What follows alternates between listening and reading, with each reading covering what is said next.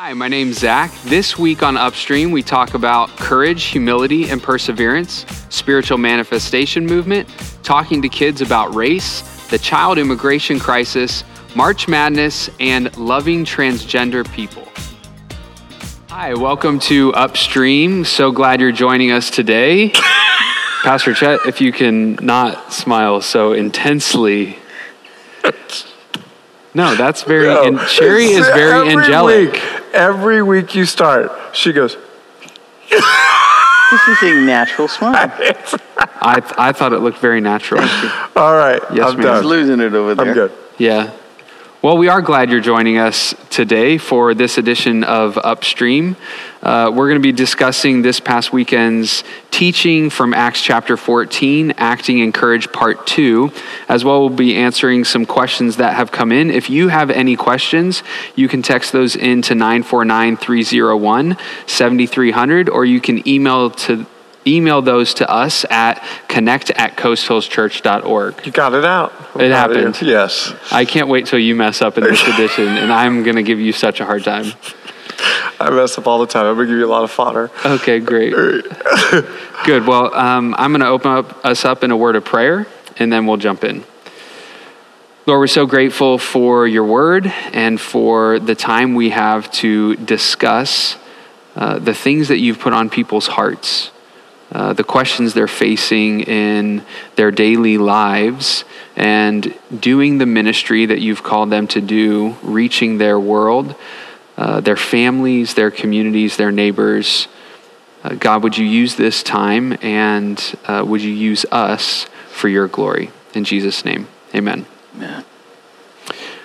Great. So you had split up Acts 14, and we did this two part series on uh, courage, taking courage, having courage. Uh, anything that you want to say before Sherry gives her input on the teaching? I'd like to go straight to Sherry. Here- I actually wanted to also. I just wanted to give you a There you chance. I go. thought, I Thanks, thought it was a great message. I thought the the specifics of settings and situations and practicality of when and where and how to uh, let courage have its way in our life. It was a really good message. Um, I thought the last two weeks, um, your your preaching was just um, I don't know, very directive, very very clear.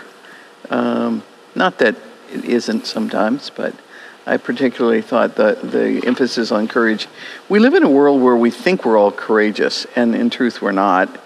Um, And as believers, it is extraordinarily important to, to lean on the courage that we have in Christ. So I thought it was good. Yeah, Sherry, it's interesting. The Lord's really been laying on my heart the challenge to lead our church into a kingdom culture. And I think some of that is being felt with even your comment of being directive um, and clear. And part of that, I think, is me having the courage to communicate to our culture that we have a responsibility to be holy. And be holy means to be set apart, to be different. Um, and I really believe what Acts is teaching all of us is there is a different lifestyle for those that are filled with the Holy Spirit. And it involves a boldness and a courage, a strength and a stamina, a perseverance. I know we're going to be talking about perseverance today, a perseverance to preach the gospel and make disciples. And um, we see in Acts chapter 14, I mean, probably one of the greatest examples of courage. Uh, and I just love to highlight, Zach, courage is not the absence of fear. It's just the willingness to trust God for the strength to do what He's asking us to do. And I emphasized that probably about three or four times uh, this past week, introduced it the week before. And I really believe what happened was people felt a little freedom because I think fear was uh, uh, their, the presence of fear was almost lying to them as if they weren't courageous.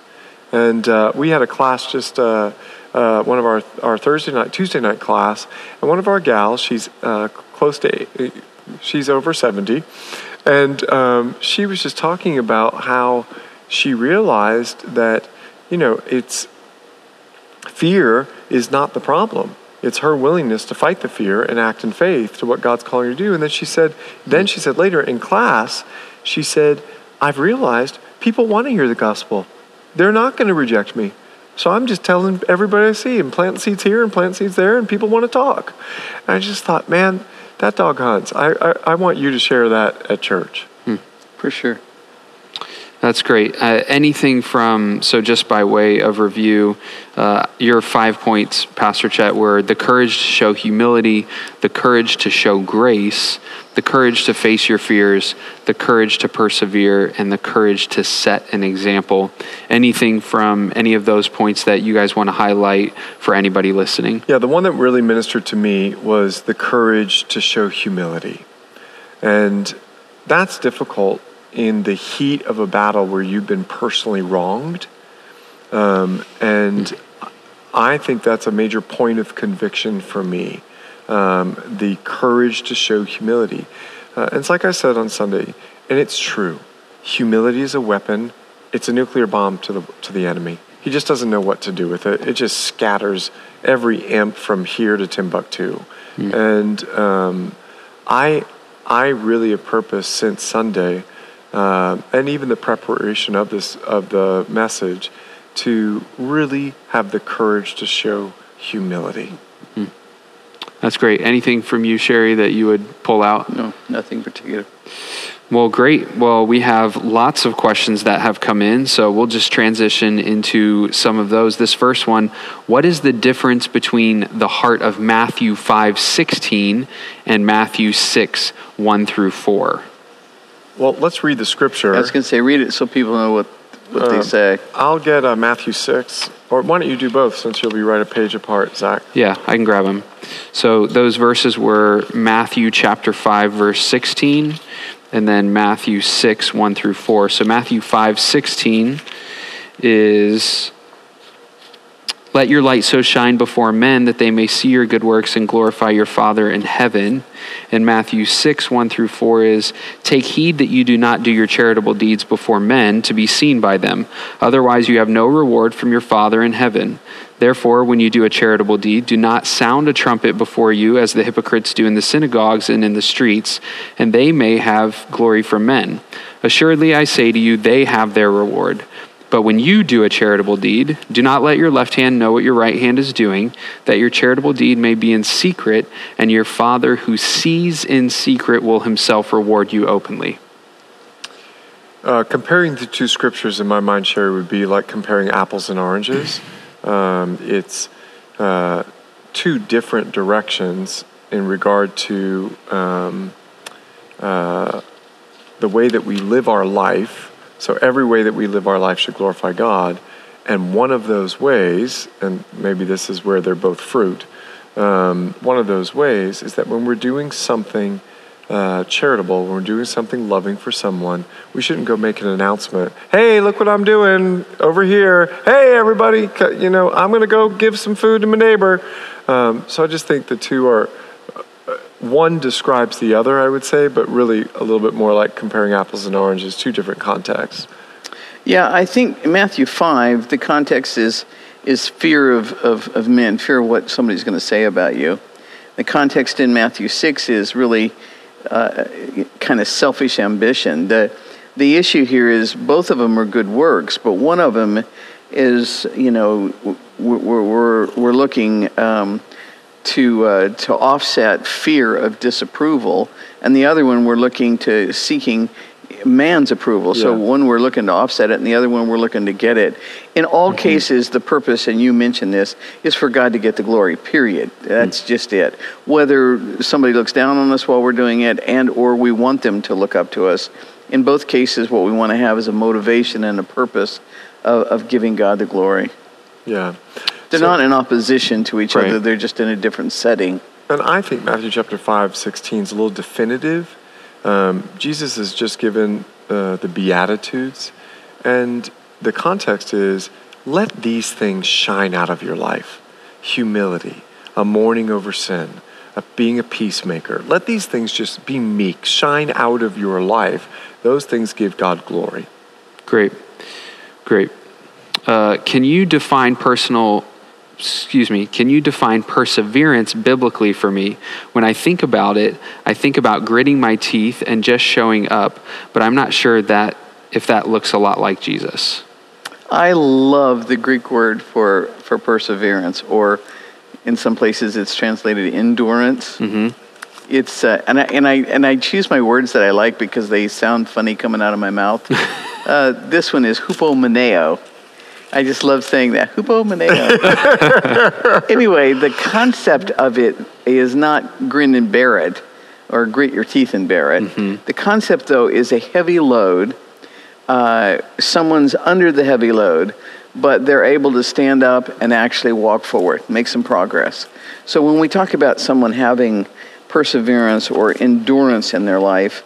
It's a person who is who is uh, allowing God to assist them, and the and the weight of the uh, the weight of the burden is not the issue. They can move forward. They can keep going.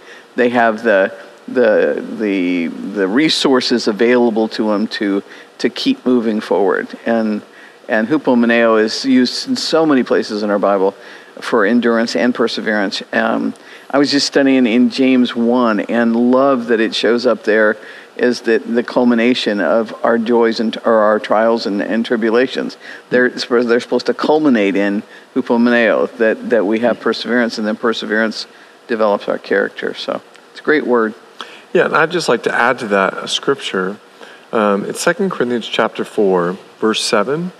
Um, but we have this treasure in earthen vessels, that the excellence of the power may be of God and not of us. So perseverance involves me trusting in God to help me get through. That's a little bit more than grit and bear it. That's a faith that says, Holy mm-hmm. Spirit, you'll empower me to do to get through this.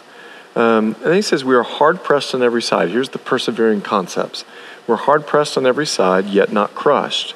We are perplexed, but not in despair persecuted but not forsaken, struck down but not destroyed. In other words, I keep going. What Sherry was saying, I've got this heavy load, but I'm going to keep going. I'm going to persevere.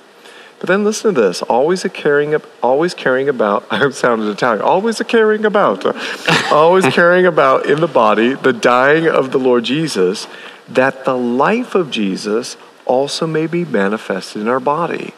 So there's a spiritual goal as we persevere, not to grit and bear it, that we display the life of Christ as we persevere. And so uh, when Paul was praying for the church in Colossae, he said, I pray that you long suffer with joy.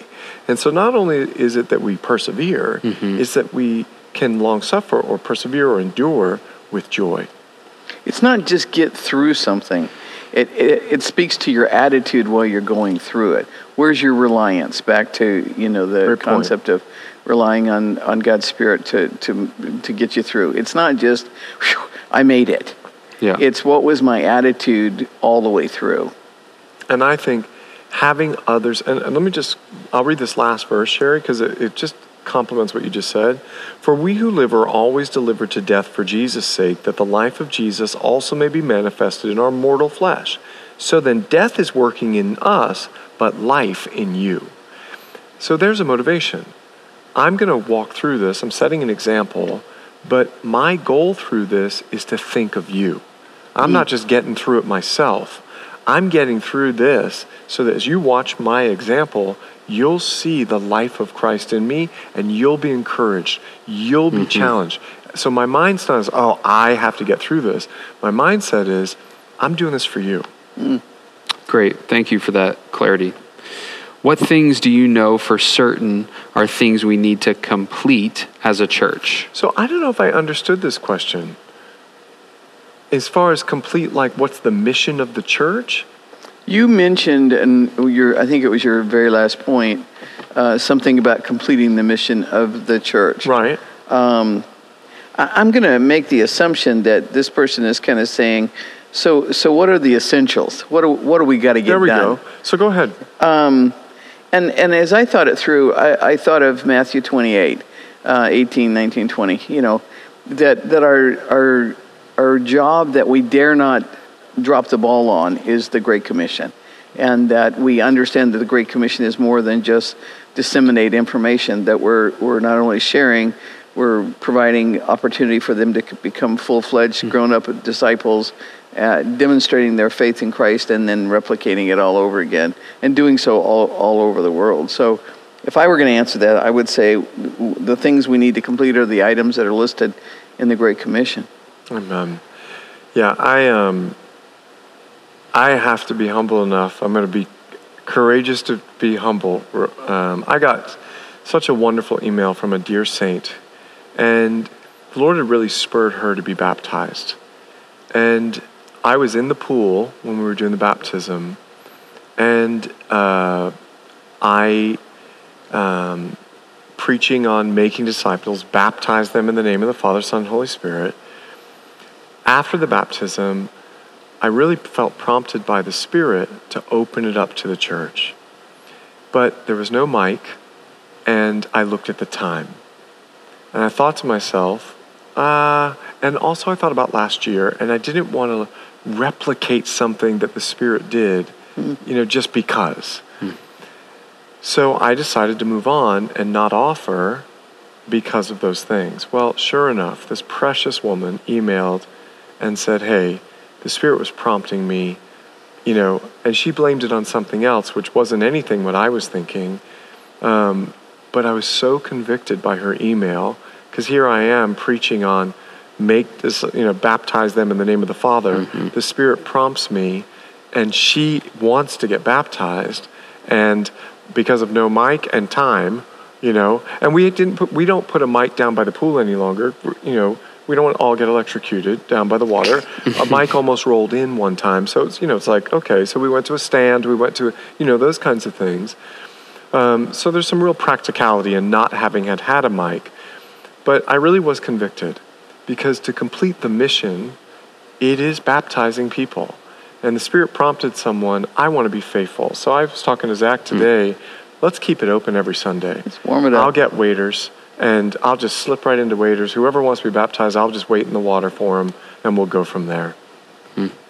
I think that if our church can grab hold of the responsibility individually towards the, the Great Commission, our food truck concept will just explode because people will not be able to not. You know, there will be double negative there. They're going to be so energized, wanting to share the gospel that that you know the the church will explode. I was looking Sunday, uh, just making a mental note. There were like 50, 60, 70 more people than there were the week before, mm-hmm. and I was I was sitting there going, Lord, next week let's get get us another 120 on top of that. And mm-hmm. people I didn't know, people that I didn't recognize. There were some new or some mm-hmm. some folks returning, which is great too. But it was also great to to meet some folks that you know, yeah, we're new, we're in the area, or this or that. It's just I, I think when we see the real reason we do church, mm-hmm. Then then there's an excitement associated with. We're going to spur you know, each other on towards love and good works. Yeah, and get hey, the mission I done. led this person, Lord. Hey, I led that person, Lord. Hey, well, I heard you guys, and I went and you know, it's just it's what naturally will happen when sheep start reproducing. And Sherry, I I really want to give glory to the Lord God is doing something with this month of fasting in our people. And I'm seeing a newfound boldness of faith that I've always answered. You'll never know why you fast until you do. And I'm just so overwhelmed with joy about the stories I'm hearing of faith. And I'm looking for the fruit of, of this fast with Easter. Jeff told me that um, we've been increasing 20% every Sunday since we opened. Mm. And I'm just looking forward to people that love Jesus. And the thing that blesses me, the 20% that we're increasing, they're coming to church three times a month. Our average was one time a month. This group that's coming and watching online, they are there every Sunday. They want to be there. Yeah. They want to That's be there. That's great. And I'm excited about that. Yep, me too. That's awesome. This next question I struggle accepting compliments and have been told that it is out of insecurity. I heard you talk about giving glory to God and never taking it for ourselves. Are you saying that me not accepting compliments is actually a good thing?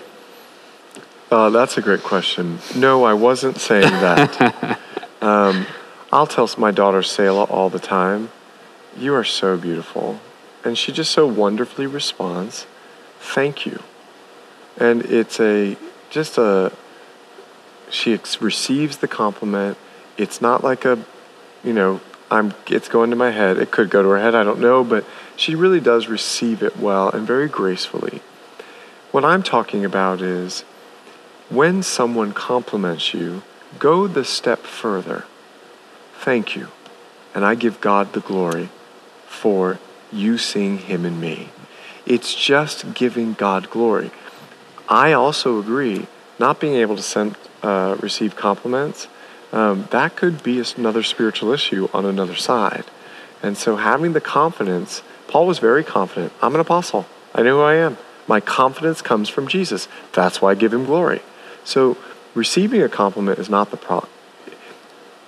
Uh, receiving a compliment is not the problem. It's what you do with it that can become the problem. Yeah, I, I, I made some notes and said the, the Eeyore in so many people sometimes is almost getting to the place where it's a prideful thing, you know. Um, but what we, what we want to do is receive and reflect. We want to we want to act like we got a big mirror, you know. Mm-hmm. Thank you very much, but I'm gonna give it's it because it's because of God. Mm-hmm. You know, I appreciate you noticing that. Um, the Lord's been really faithful in my life, or, or any number of things you might say. But receive the compliment with a thank you, appreciate that. Mm-hmm. But I just have to say that you know that was that was the Lord. He prompted. He this. He that. Whatever. Yeah, the Bible's full of compliments and commendations. Jesus gave compliments to the church before he gave his, you know, recommendation for change. And so, I, I would, I would, I like to change to a biblical word, encouragement. Yeah. I think what people do when they give a compliment is they're purposing to encourage. Receive the encouragement and give glory to God. Great. Uh, next question. I've known someone for years who is always making the assumption that her favorite celebrities that have passed away are giving her signs from their graves. I know without a doubt that this cannot be true, but I just kind of humor her out of respect. She thinks because she loves them and prays for their souls because she's Catholic that they are saying hi to her. I'd like to let her know from Scripture how this cannot be true, especially when these stars are not even Christians. I, I had to grin kind of when I was trying to, to work through this one. I, I, I found a, a, website, Six Signs from the Universe that your loved one is watching you.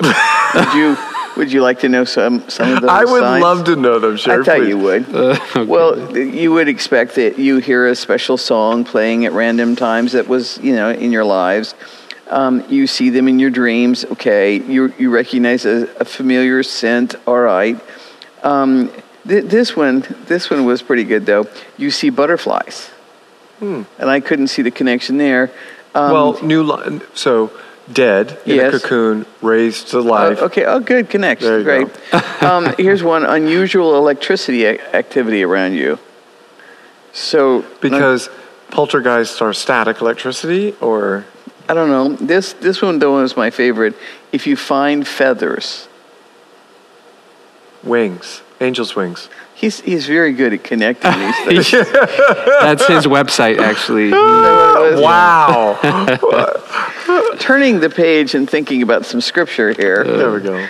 Um, Leviticus is absolutely chock full of passages that this person could use.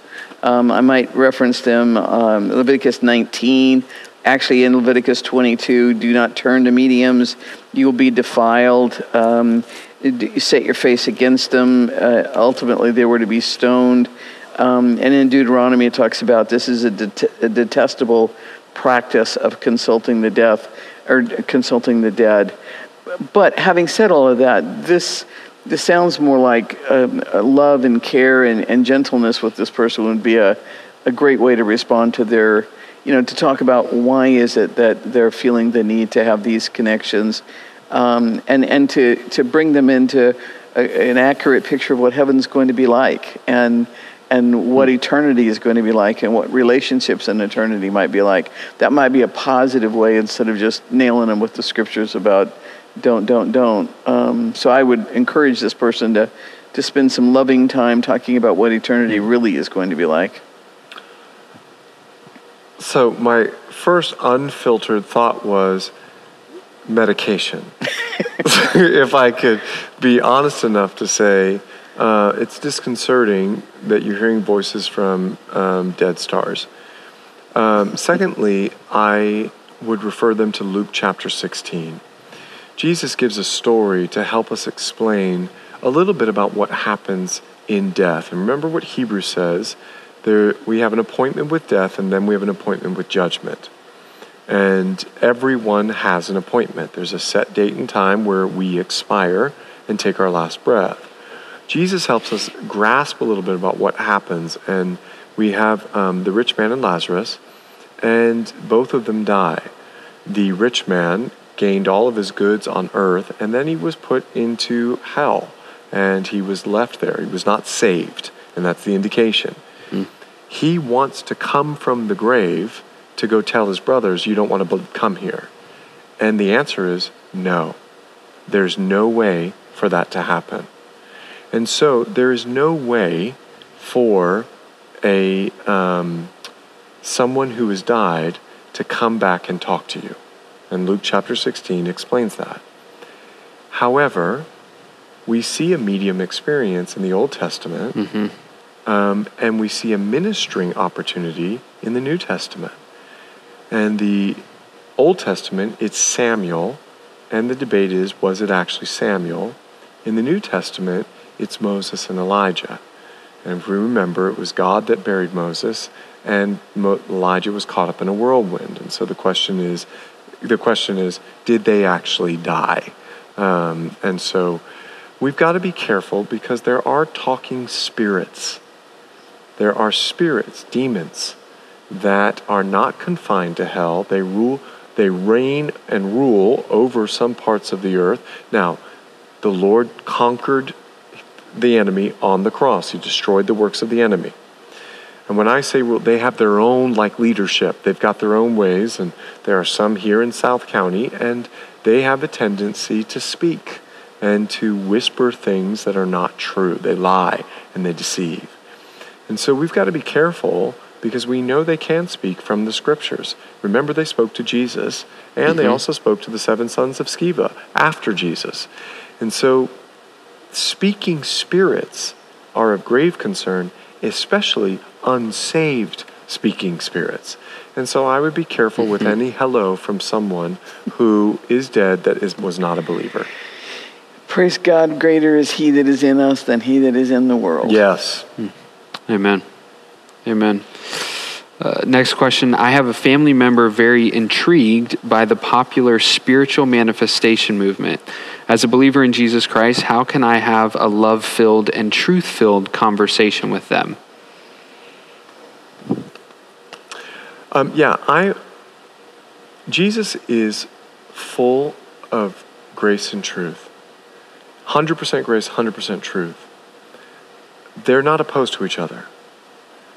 It may not feel like it's graceful, no matter how loving you are. Because if someone is stuck in the muck and mire of, let me say, false doctrine, um, the, you're going to first have to go to the Lord in prayer. Secondly, you're going to have to trust the Holy Spirit will give you the words to say, like He promises, mm-hmm. when you confront this person but rescue them. I would look at your family member as someone who's drowning. You would not look at a drowning person and go, I'm going to leave you there. Because I want you to know I love you, and I'm afraid that if I swim too close, you'll feel upset about the fact that I'm coming too close, or maybe I might splash water in your eyes. So I'm just going to let you drown. I think that's the most loving thing to do. That's preposterous. Right. We, Paul left Titus in Crete to set things in order. And the first thing he left to set in order was sound doctrine. This movement is false doctrine. And uh, I think um, one of the leaders of this movement early on was a guy by the name of Benny Hinn.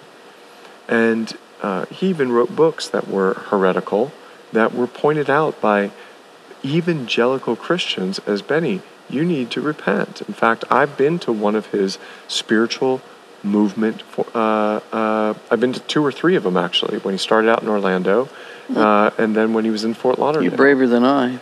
So- well, it was amazing when he announced that Jesus was going to show up on the platform with him tonight. That's extremely disconcerting when Jesus points out, they will say I'm here, but I'm not. And so um, I never, I very rarely will call something out. And I don't know where Benny is today in his doctrinal statements. And so I need to make that clarification. But the Benny of yesteryear was part of a movement that was heretical. I mean, telling tongues, uh, using tongues to tell jokes, and the whole audience is laughing, the holy laughter movement. I know you've got some other examples. Yeah, I, I, I was uh, was looking to see what kinds of things got included, and there was a whole host of, of very interesting behaviors that were. Uh, one of them we were laughing about earlier was birthing.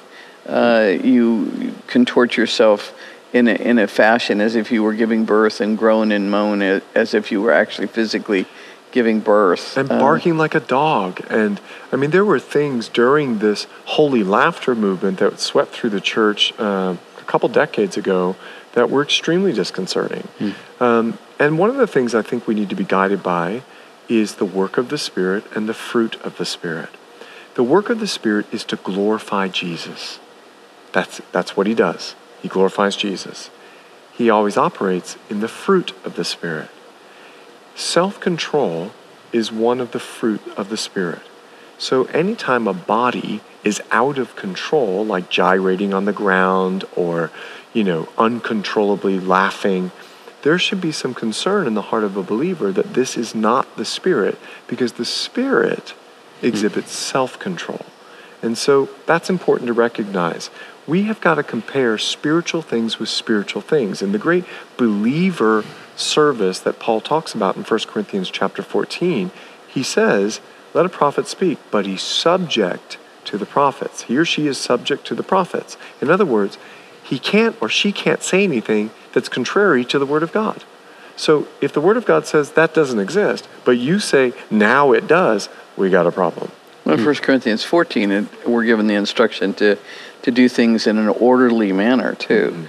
Um, chaos is not uh, the, the pattern for the New Testament church. And I, I think it's very dangerous because it lends itself to a, to a, a freeing of your emotions. You know, a, a let it all go. That's a Um, great thought, Sherry. and and and when when we are mixing up our emotions w- with our spiritual expressions not that spiritual expressions do not include our emotions but when our emotions are going rampant uh, and and and without constraints and without controls and without decency and order then then we're we're we're allowing a part of ourselves to, to just lack total self-control and you've already made your point that that's the fruit of the spirit so this is this is dangerous and it and it lends itself to um, to a very self-oriented self uh, grandizing kind of expression in the spiritual world and i think we have to be careful very careful Human beings love the mystical. Yes. That's why Paul had to write, I don't want you to be ignorant about spiritual things. You can't say Jesus Lord and do all this stuff. In other words, when he's saying that, he's communicating, not say Jesus Lord. If Jesus is Lord of your life, you're going to do things his way. So I don't want you to be ignorant of his way. So I'm going to detail his way in regards to the Spirit. And so, um, extra biblical, mystical things the church should always be leery of. I think I have uh, maybe a follow up question on this.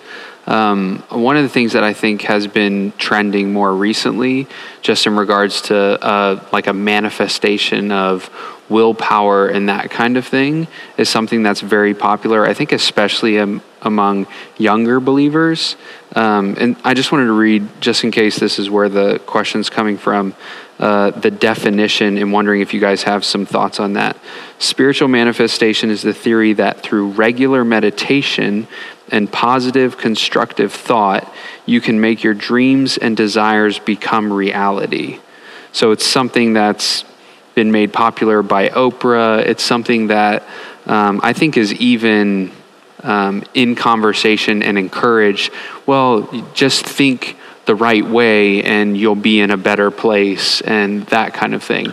Yeah, I, I'll emphatically say Oprah has become the high priestess of humanistic religion. Um, and so what she says has got to be right. But I am sad to say, Zach, unfortunately, she didn't originate this, the church did. It was called positive confession. And this was a movement in the faith movement, in the spiritual movement of things, where there were people preaching that if you um, believed with all of your heart, if you trusted God and had the faith, whatever you commanded, it could be. And it grieves me to this day the way that people would take the Word of God and manipulate it to get wealthy. It was the health wealth doctrine.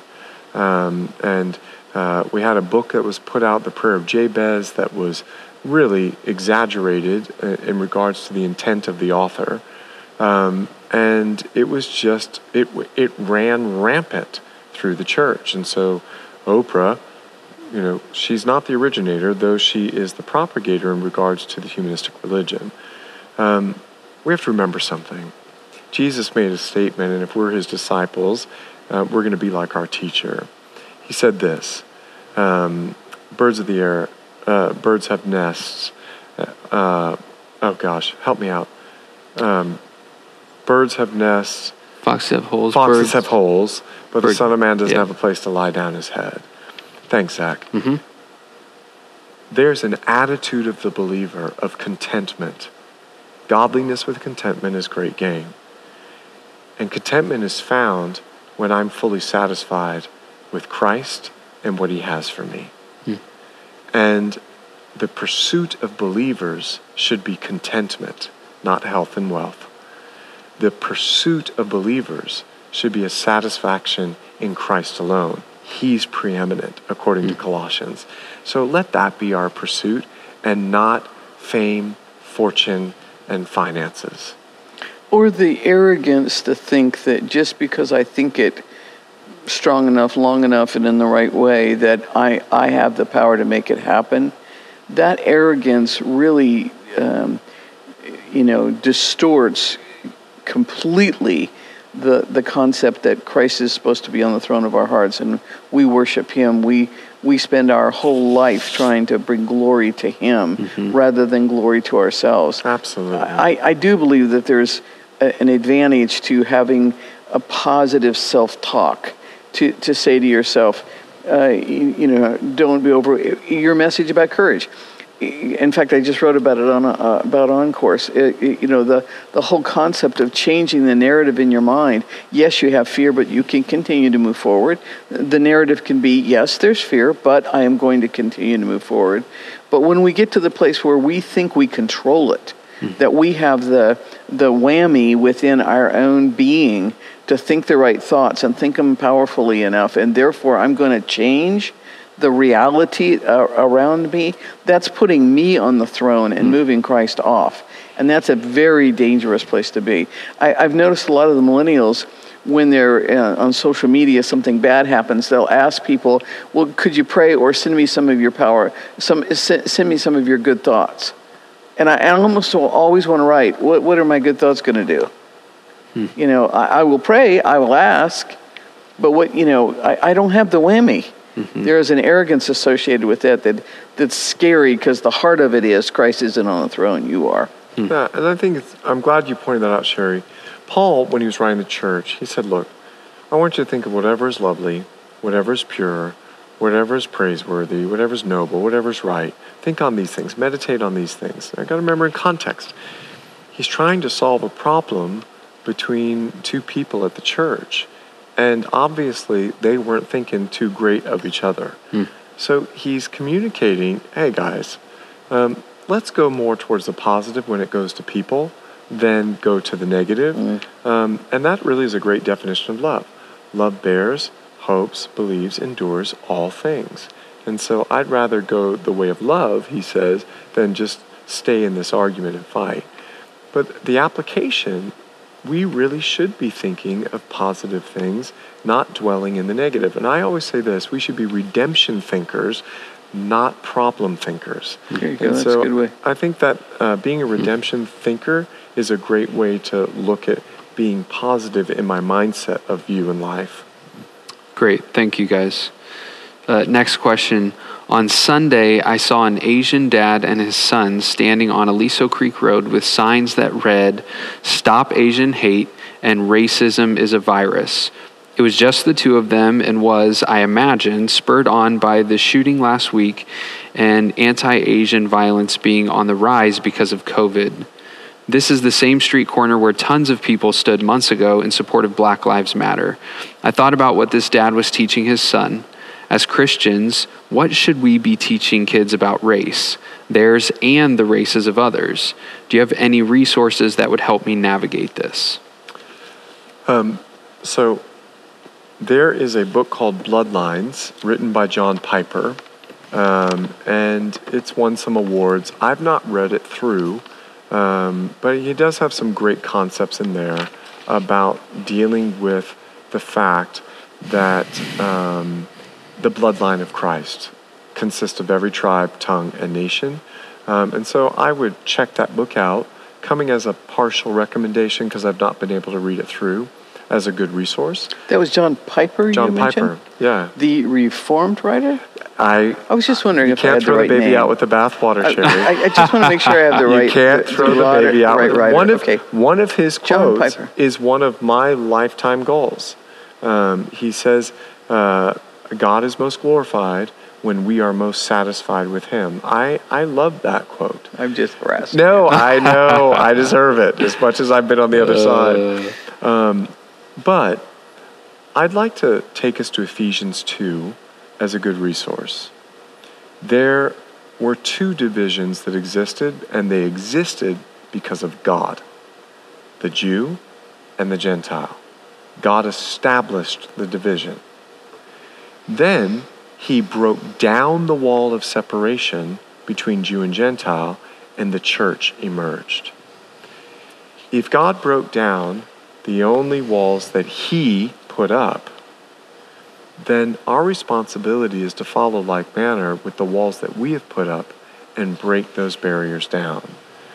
Sherry, I have three black children, and I had a goal in my family to end racism. And that goal was not realized because I, I adopted black children to realize that goal. I had three kids that had a need of a mom and a dad while we were living in Africa, and the Bible says, take care of widows and orphans, so we did. When we got back to the United States of America is where we faced racism from both black and white. And the comments were unbelievable. I'm sure. It was when we got back that I realized for my children and my family, I'm going to end racism. Because color doesn't determine anything, it only details a race that you're a part of. Your character determines who you are. Whether you are black or white, whether you're Asian or Mongolian, whatever uh, persons you are, whatever race you may come from, there's a truth that we've got to let our character let people determine who we are.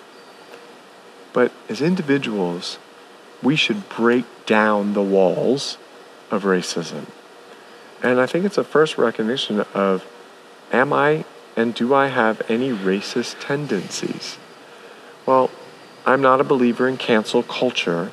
I'm a, dealing, uh, a believer in recognizing our history and moving forward from it and learning from it.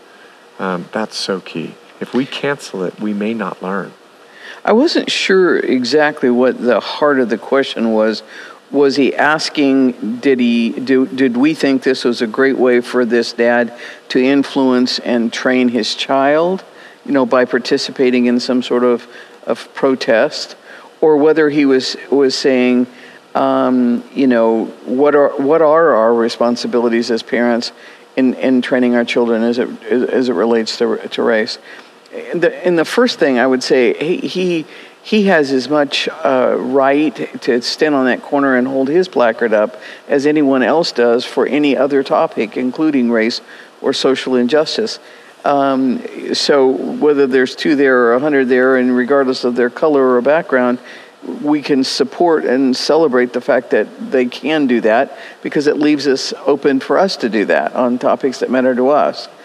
On the second part of the question, though, about training his son, that may not be the best way to train your child. You know, racism is a learned behavior. Kids, kids don't, don't have it on their own. I've spent the hmm. last 40 years of my life with children, and I can tell you unequivocally, they do not have, they don't come out of the womb with a racist bent. They learn that behavior, uh, both in their home and in, in the various ways that kids pick up stuff. I laughed not too long ago at a cartoon, uh, or a video rather. It was a couple little kids, I'm going to bet preschool. One of them was a, a, sweet little guy with blonde hair and, and blue eyes, and another little kid about the same age, a little black boy. And they, um, they had connived with their parents to get their hair shaved off so that the teacher wouldn't be able to tell them apart. Because in their mind, the only thing that stood out in their, in their appearance that would mm. let her recognize them was the length of their hair. So if they both shaved their heads, now she wouldn't be able to tell them apart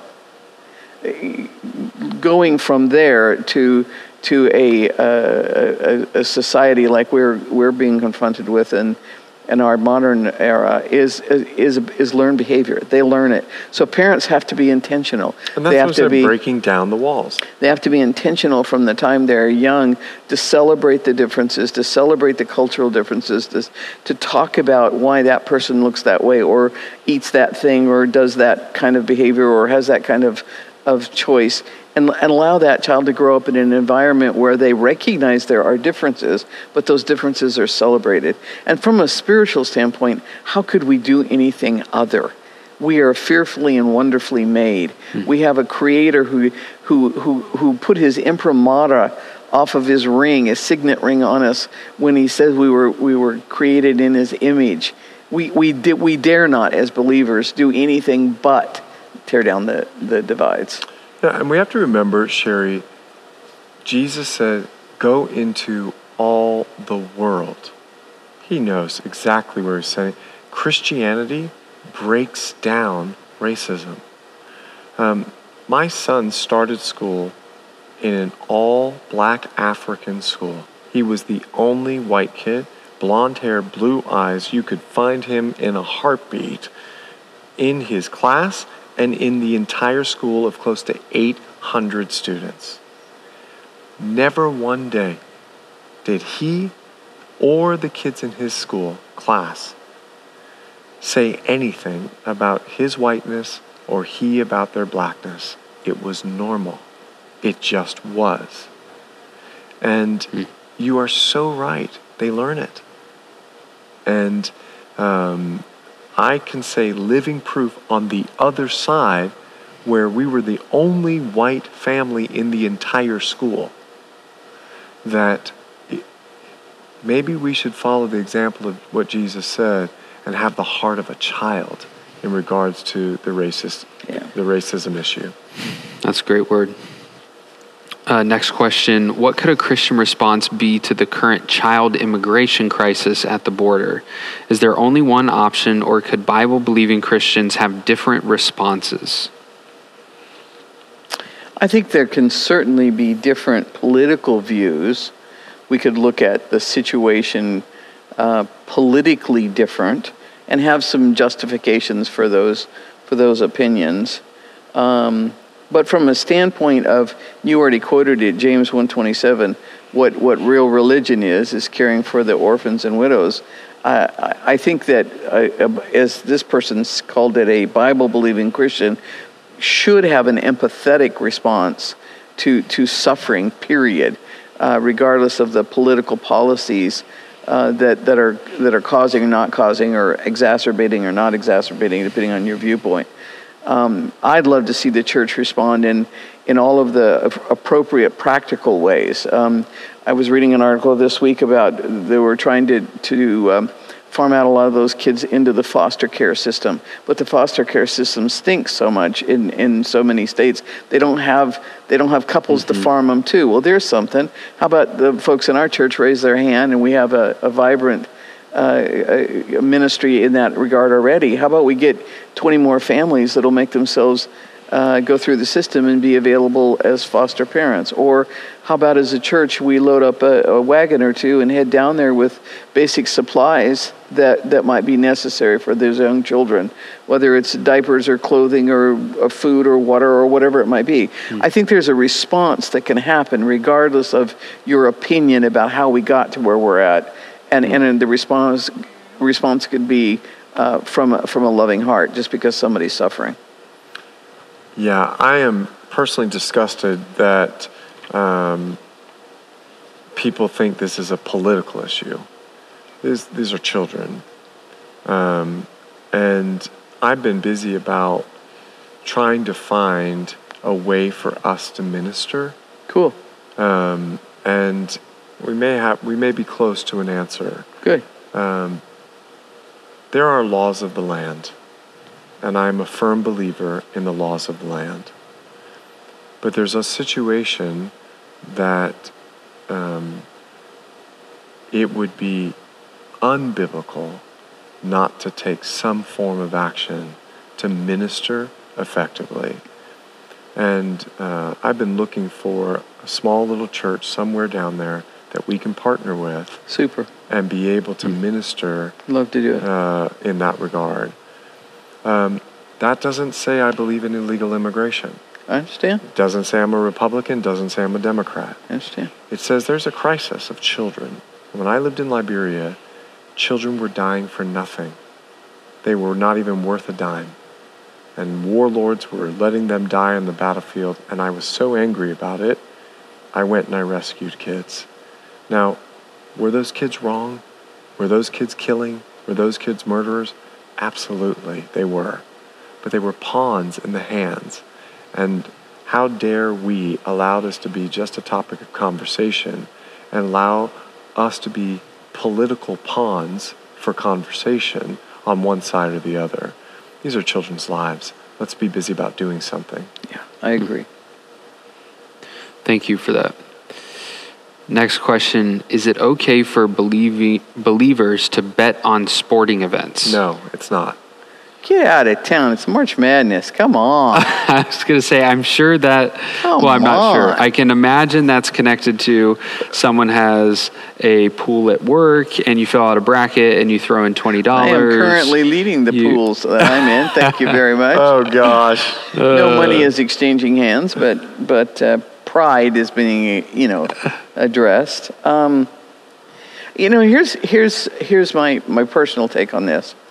Um, if if someone um, is is um, is involved in in what I'll call uh, gambling, where they're taking money that should be spent uh, in a in a in a balanced household of of cares and needs, and and exploiting uh, not exploiting, uh, not allowing the money to be spent in an appropriate fashion, gambling it away. The answer is it's wrong. Period. It's wrong. Um, we are told how to deal with our money in the scriptures. We're told what to do with it, where our priorities are supposed to be. But um, we all waste money on something. Um, and uh, whether we're wasting money on a, a movie ticket uh, or we waste money on, I don't know, whatever else people waste money on, uh, you know, having a, a, an opportunity to, to, uh, to uh, you know, take a square in a in the in the office pool and your two dollars got you that square. And, and if the team wins you get the ten dollars that comes out of the pool my personal opinion is there's no crime there. So you and I are going to differ on this one. Okay. Um, I think not the first or last time. I know, right? um, I think, and maybe not in regards to. First of all, I don't look at a movie ticket or um, going out for dinner uh, or spending time and spending money to do that as uh, even in the kind of the same realm as gambling. Um, gambling is something that's specifically talked about in the Word, and um, we, in fact, I did just a little quick Google search, and I've got, you know, a hundred. ver- Define ga- gambling, though. well, let me finish. Okay. Um, Fair enough. And for me, it's the heart. And so I'm going to differentiate what you're saying about the $2 with your little square and the whole deal, um, because I don't know if I'm going to look at that as gambling. I'm going to talk about the heart.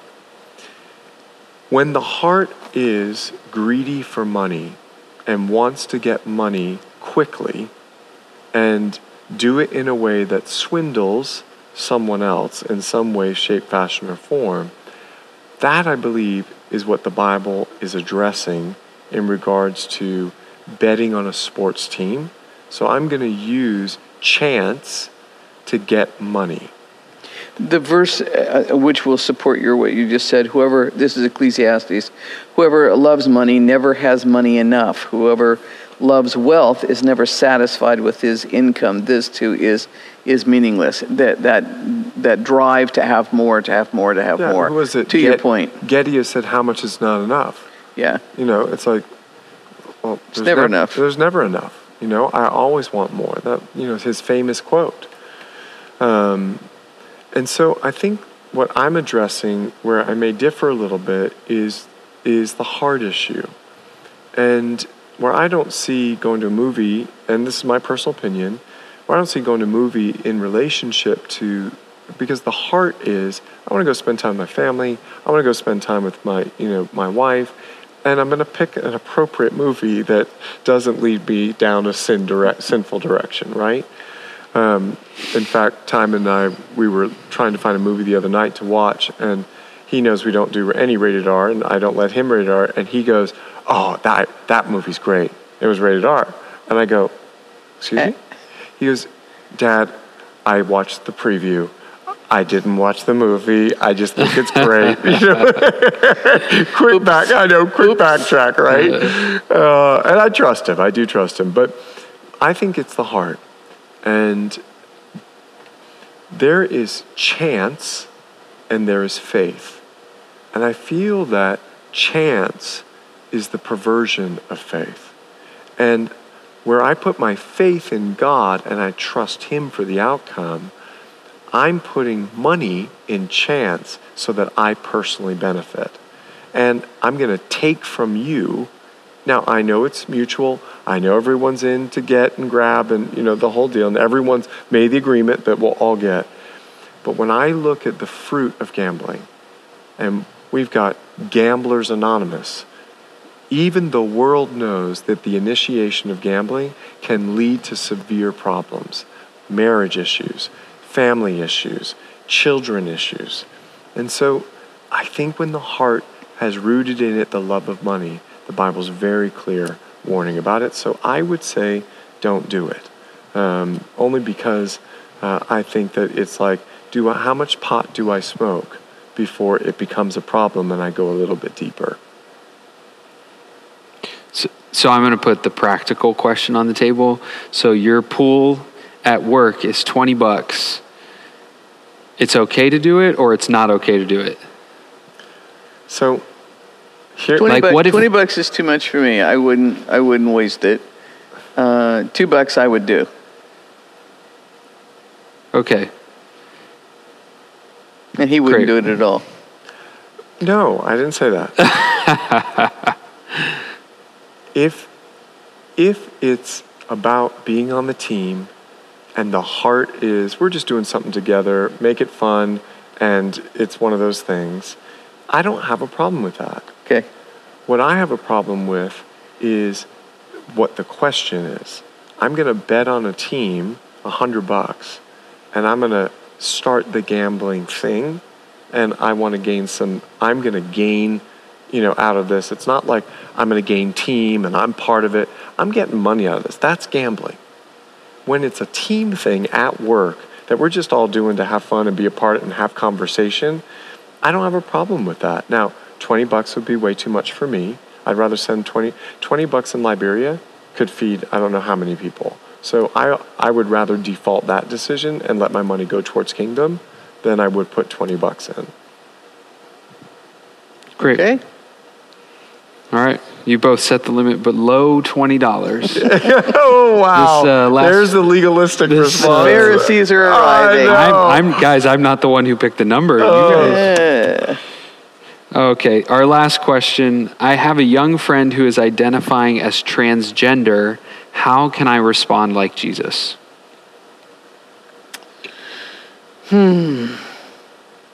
You want me to go first? Yeah. Well, I I wrote down uh, in my notes, um, "Fast and Furious, love her."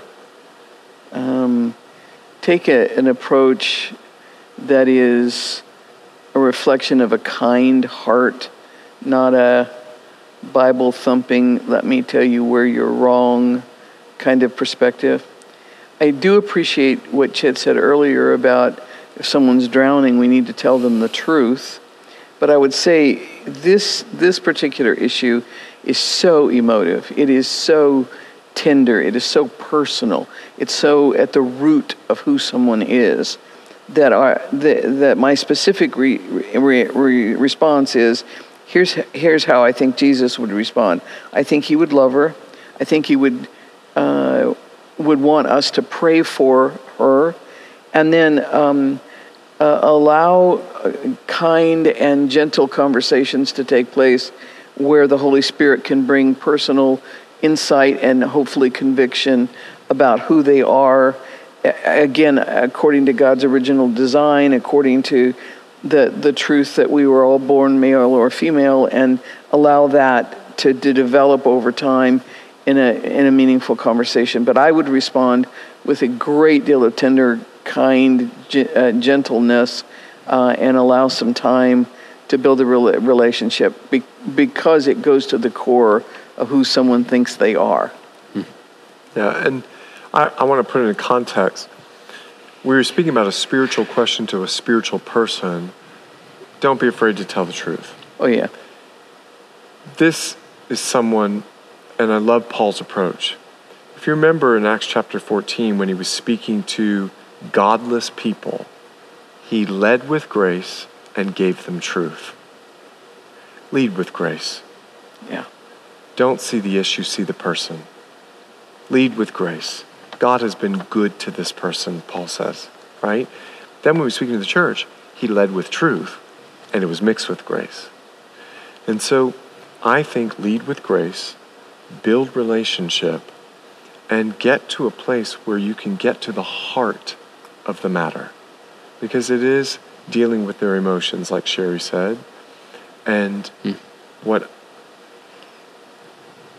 what I'm finding in our truthless culture is more and more confusion. Mm-hmm. Transgenderism, this and the identity issue, to me, is the result of there is no truth. Everything is relative, and it's creating confusion. And so, confusion is the heart of the matter. Truth will always be the answer.